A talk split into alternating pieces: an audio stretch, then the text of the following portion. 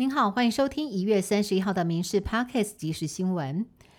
直棒乐天桃园队惊爆拉拉队女孩私接商演，前领队蒲维清被指控带乐天女孩私接活动，把钱收进了自己的口袋。桃园地检和廉政署出手，通知蒲维清和经纪人陈元凯等九名犯嫌到案，其中更有四名高人气乐天女孩，包含了林梦洁、宁盈乐、李恩菲、陈颖，都前往廉政署来应讯。讯后，四名乐天女孩。请回蒲维清和陈元凯移送桃园地检署。乐天球团回应说，目前全案已经进入了司法程序，基于侦查不公开原则，台湾乐天棒球队针对此事不便做任何回应，将会全力配合调查。据传出事的商业活动是原定今年二月在香港的演出，包括了李多惠等乐天女孩都在出演的名单内，但是活动最终取消。私立辅仁大学校长江汉生利用福大诊所三度巧立名目，与时任医学院副院长的洪启峰、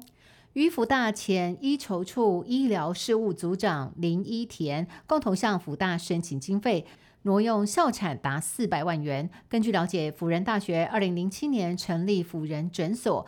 作为福大医院的成立前身，检方指控江汉生没有依照决议，反而找来了曾经在福大医务室的詹姓医师担任诊所负责人，以私人的名义申请医疗机构开业，并且在二零零七年到二零零九年三度以让学生学习的名义向福大借款，共借的新台币四百万，造成了福大没有办法掌管账册，账务正确，相当于私自挪用校产。新北地院今天依照背信以及共同背信判处江汉生十个月，红姓男子四个月，林女四个月徒刑，三个人都可以一颗罚金。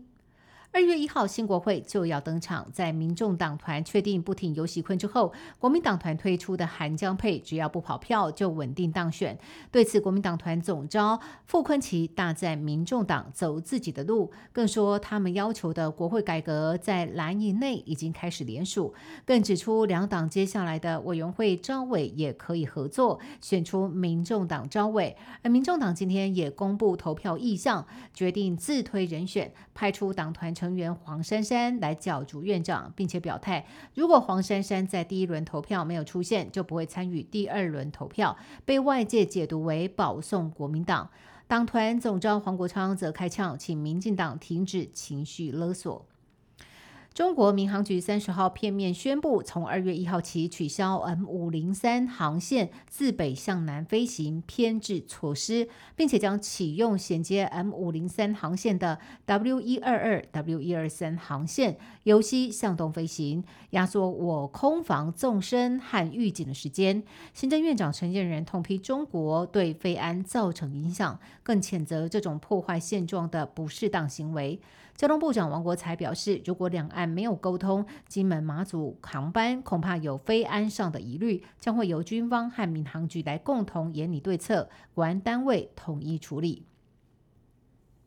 农历年节将至，围炉年菜餐桌必有的鲳鱼少不了。不过近期的价格却是一路狂飙，平均一条鱼六百克，称起来竟然将近两千块钱，让不少采买年菜的民众买不下手。现在白鲳的价格不仅一斤涨破两千元，而且以平均一天涨一百元的幅度上升，预估到年节一条鱼六百克的话，可能飙破三千元。另外，虾子原本一公斤八百到九百元，也因为过年的关系涨到了一千三。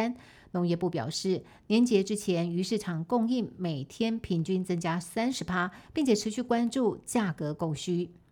美国总统大选，川普拜登二度对决的态势越来越明朗，结果就连曾经表态力挺的明星也遭殃了。川普的粉丝最近就疯传流行乐天后泰勒斯的阴谋论，指控她是美国国防部认知作战武器。这些言论虽然很荒谬，却也凸显了川粉对名人号召力的担忧。以上新闻由民事新闻部制作，感谢您的收听。更多新闻内容，请上民事新闻官网搜寻。